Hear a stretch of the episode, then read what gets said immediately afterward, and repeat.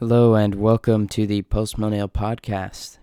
This is Harrison, and I am back. I haven't released a podcast in about a month now, a little over a month. Uh, I've been fairly busy. Uh, I've had to write a research paper, and that took up a lot of my time, but that's done now. I'm in the latter part of senior year, and I can just coast and spend my time doing things I uh, like doing. And I plan on doing a lot more podcasts. Um, and I do have a few episodes recorded and in the vaults, but I'm not sure if I'm going to release them. Uh, sometimes I get a little ambitious and and kind of go off on rants like I and I I really enjoy doing the long form, long-winded ones, but I think I need to throw in some kind of softer, just shorter episodes that are more palatable for people to actually, you know, listen to. And that's what I'm going to try and do today. Uh, today, I'm going to be doing kind of like a list episode talking about five simple changes uh, for weight loss, habit changes for weight loss. And I'm not a huge fan of lists, but people seem to really like lists. So uh, I, I'm going to give it a try. And I think this is a good format to do it in and a good uh, subject matter. Uh, th- these are five fairly simple technical changes you can make in your daily life, and they can really be a huge help in helping you lose weight. And some of them are actually just great habits to maintain uh, after you've lost weight, or even if you're at a healthy weight now. Um, some of them are like 50 50, uh, and like you could cut them out after you've lost weight, but I will I will get into that. So without further delay, I'm just gonna hop right into this list. Again, this is five simple habit changes for weight loss. Uh, the first one is track what you eat, and this is one that can be hard to implement initially. Like there is a, a period of just learning how to do it and do it efficiently. Uh, but once you are able to track, you know, nutrients and I, some people call it your macros and you know, these sorts of things, once you kind of get over the hump and you implement it into your daily life and you can do it without too much stress, uh, it is incredibly effective because it, it simply just gets you to just pay very close attention to how much you're consuming and what you're consuming and uh, the the nutrient breakdown, like what's in everything you're eating, and it will get you to I think just eat less just by virtue of paying so much attention. And it really really forces you to you can't really lie to yourself. Now, there are ways to log poorly where you don't really like weigh anything and you kind of take a guess. And and when you guess while you're logging, you will be wrong and underestimate more often than not. Uh, this is speaking just from experience.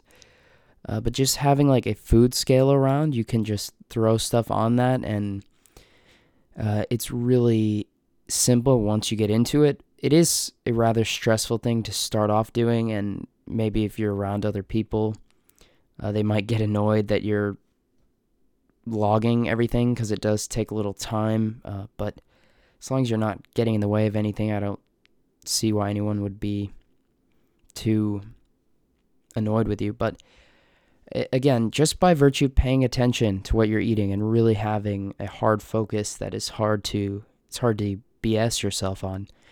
Uh, it can be a great tool uh, while you're losing weight. I've done it after having lost weight, and I continue to do it almost religiously. And you don't need to do that, but I do it to keep off the weight.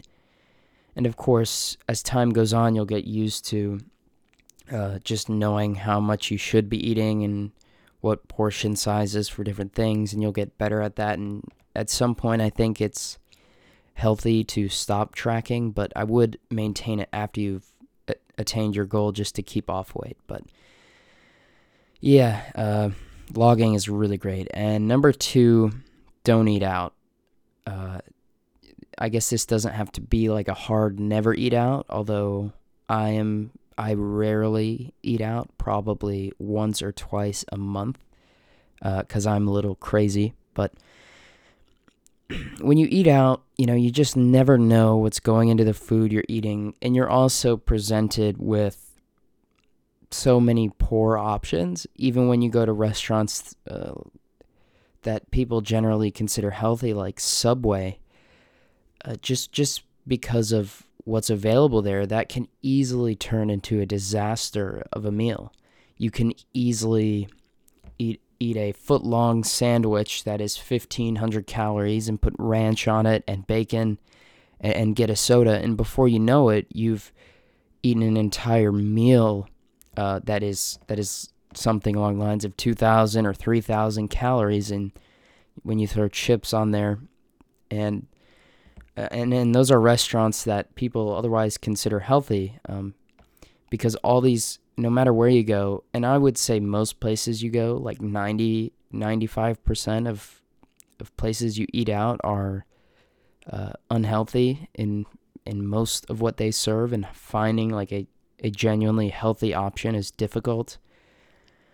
And uh, it's just kind of a barrage in terms of having to navigate the healthy and unhealthy uh, options. And, you know, I think one p- thing you'll probably have heard is like, well, if you want to lose weight and you want to eat healthy at home, just don't bring in unhealthy food and don't even give yourself the option, which is good advice uh, that I would recommend. Don't bring the unhealthy options around at all, and then you won't be able to take those options. And and with eating out, that's that's impossible uh, and it does require you to exert some amount of willpower to avoid, and that can, uh, if you eat out too much, you know, you have to keep avoiding and avoiding and avoiding, and you get kind of tired out and you end up just breaking down. So, a good way to avoid that is just to avoid eating out when you can. And I realize this is not something uh, everyone can do, like just not eat out, period and even I, who, and I'm a person who is taking a hard stance on like I don't really want to eat out more than I have to. Uh, I still go once or twice a month, and I actually go to Chipotle. In my opinion, that is the best uh, restaurant that's common, uh, at least in my area, that you can get healthy foods as long as you avoid like burritos and getting doubling up on rice or anything then again and chips and soda again that can be a disaster even at chipotle. Number three uh, try to avoid and honestly just cut out all sugar and refined carbohydrates. Uh, this is a difficult one especially if you are currently eating sugar in any quantity or any amount that would be more than 25 grams a day, which is like the recommended amount. And if you're, you know, eating candy regularly or chocolate milk, you are uh, without a doubt going over that amount. And when I say sugar, I mean like refined processed sugar. I don't mean like fruit you know, vegetables have have fructose in them, uh, and I mean, food science. There's this trope, and I actually don't like the trope, but there is some truth within it. It's that you know, one day like fats are the worst thing you can be eating, and the next day it's it's the best, and there's like there's just a total lack of consensus in the field of health and nutrition, and on some level that's true. Uh, but the science here is fairly conclusive. If you listen to any serious nutritionist or someone who, uh, in some capacity, studies health and nutrition, they will tell you that cutting out sugars and refined carbohydrates is the pretty much the best change you can make, and it's a fairly simple one. Just stop eating bread, stop eating candy, stop eating ice cream, and these sorts of things. And I realize it's hard because if you are eating sugar, as I was saying, you you can kind of become addicted to it, and when you get off of it, you might experience withdrawal, uh, and uh, that's that's difficult. And there are ways to get around that, and I've talked about that uh, in the episode. I talked about mindful eating, and I believe, and one on just quitting sugar. So if you want to learn more about that, go listen to those episodes. But it is it is difficult, but it it can be done. And again, uh, the science here is fairly conclusive. Like these things are not good for you. They cause inflammation in your body. They mess with the microbiome in your stomach, which is really important uh, just for mental health, even. Like it affects your mood and just general health. If you want to learn more about that, uh, I recommend you go listen to Dr. Rhonda Patrick. She went on the Joe Rogan Experience, the, the podcast, and I think seven or eight times now. Those episodes are always fun to listen to, and they get into this stuff and the science of it. Uh, and uh, this is something she talks about a lot, and I, I highly recommend it. And then, of course, there is the issue of in moderation. And yeah, I suppose, but if you're trying to lose weight, you don't really want to be messing with either of these things, in my estimation. And for me, it worked best to cut it out I know some people have this strategy actually where they'll do like in a week, like one day they can eat carbs and sugar, and then the rest they're kind of hard off of it. Uh, I haven't done that, and I can't attest to how well it works. I, I can see that it works for some people to a degree, uh, and this is something you just have to judge for yourself. But if you if you think you're someone who's going to eat the carbs and sugar on that one day, and then you're going to slip up another day, uh, I I would just try and avoid it. But again, that's something you really have to calculate for yourself. And then number four, this one is kind of difficult. It kind of goes back in the idea of mindful eating and just mindfulness, period. Uh, and it's not actually, this is something that's very applicable to almost any facet of your life, but uh, you need to be able to shift your focus because when you get bored, and I can speak to this especially uh, when I get bored, I just like, well, the first thing I almost always turn to, uh, kind of consciously, but more or less subconsciously, is like, oh, I'll just go eat something. Uh, and that is that is a really bad habit. Uh, a lot of people, I feel like, deal with this to some extent. They just get bored and start eating. Uh, and and these are the times when you just need to be able to hunker down and shift your focus to something else, even if it's something not even necessarily productive, just pleasurable. So for me, that is, you know, maybe I'll go work out or even just sit down and play PlayStation or watch TV and and be able to really get your head fully in another task. This is something that is it is difficult, but it is important to be able to do. Uh, there are other uh, areas where this is very applicable.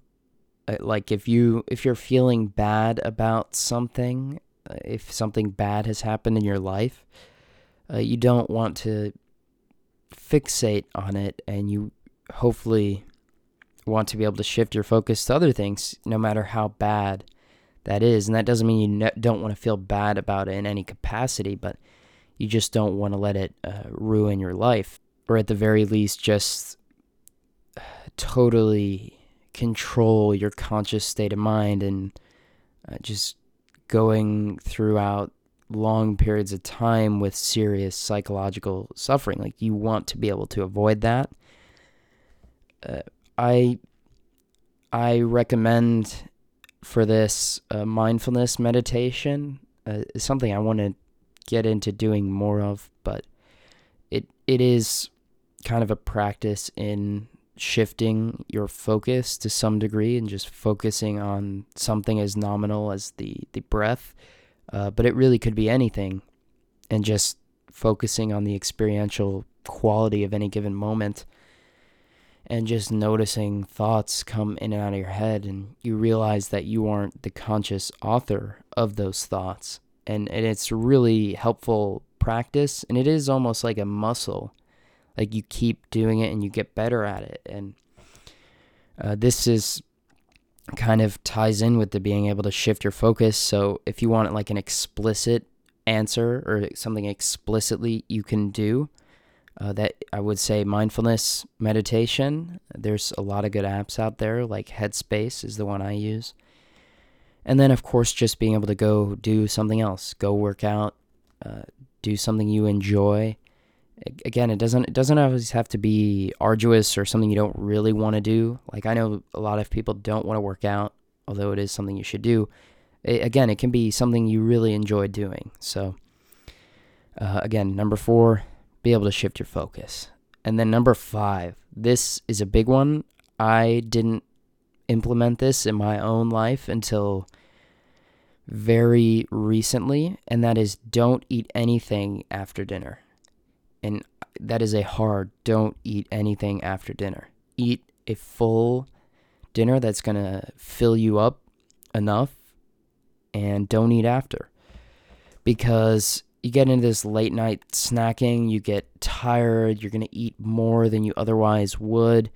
And the, the things you eat after dinner and that you kind of just snack on, and I know we're all culprits of, of this, or we've all done it to some extent, uh, and, and those calories add up so much.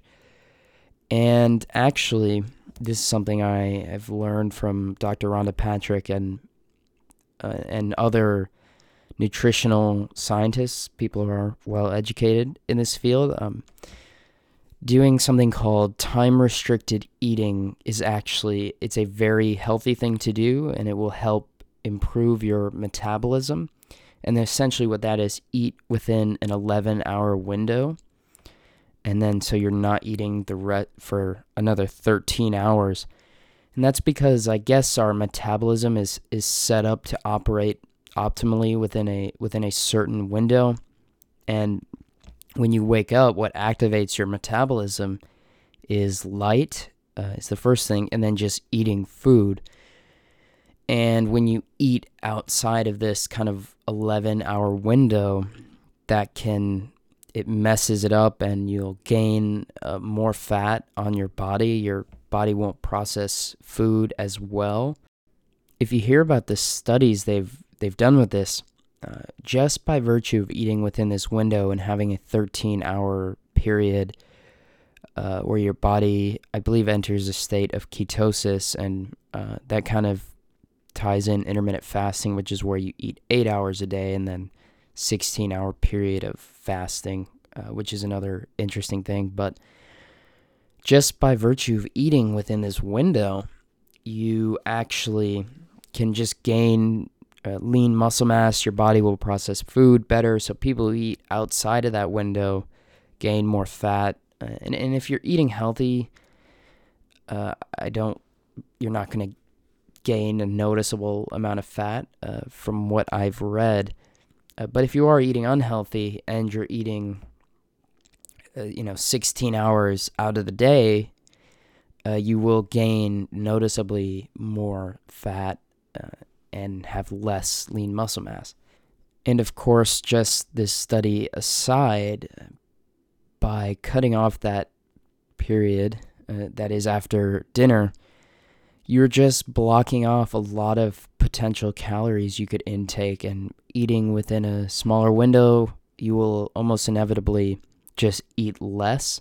And if you're trying to lose weight, that is a good thing, and I, I really can't recommend this enough. There's this great app called Zero where you can actually track uh, how long you will fast for. And it's not really a fast in the traditional sense of the word, but uh, you just press start fasting. So it's like after you eat dinner, you press a button, and then it kind of tells you about what time you want to eat after the following day and this can be hard for some people depending on your work life balance and where you are. Uh, in any given point in the day and however your schedule works out. But if you can implement this, I highly, highly recommend it. Again, that app is called Zero, and you can track all of this.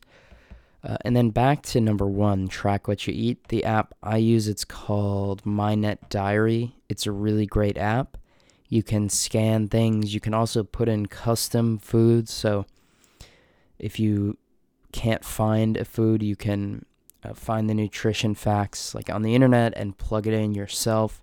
And it's really cool. Uh, there's another good app called MyFitnessPal that is also a good one. And I would have probably used that one, but because I'm not 18 yet, I can't use that app for whatever reason. But it also it has like a calorie calculator and I recommend you use some other ones on the internet, but you put in your height, weight, and age in it, and you put in like, what's your goal? Do you want to lose a pound a week? Do you want to lose two pounds a week, or maintain your weight? And it gives you kind of a a rough estimation of how much calories you should be eating. I find with my fitness or not my fitness pal with my net Diary, it goes a little over what I think is probably the correct amount. And I'm, I'm just saying that based off my own intuition because I, I have also used the other calorie calculators online and they tend to go a little bit lower. Uh, I really don't know what to say there. That's something also you kind of have to feel out for yourself. But it, it does give you that information, and that is really helpful, especially when you're trying to just cut calories, period, and track nutrients. Uh, so these are the the five simple changes you can make if you are trying to lose weight or even just uh, be a healthier person. And I'm just going to go down the line one more time. Track what you eat. Don't eat out that much uh, cut out sugar and refined carbohydrates, have the ability to shift your focus, and don't eat anything after dinner. So, hopefully, these can help someone in some capacity. Hopefully, you've learned something or took something away from this. Uh, if you enjoyed, please share this podcast with your friends, leave a rating in the iTunes store, uh, and follow us on Facebook. And thank you so much for listening. Uh, again, I like I really appreciate everyone that listens to this. It makes it worth doing. Uh, and I really I really love recording podcasts and I hope to do it a lot more here in the near future. So, thanks so much for tuning in and have a good one.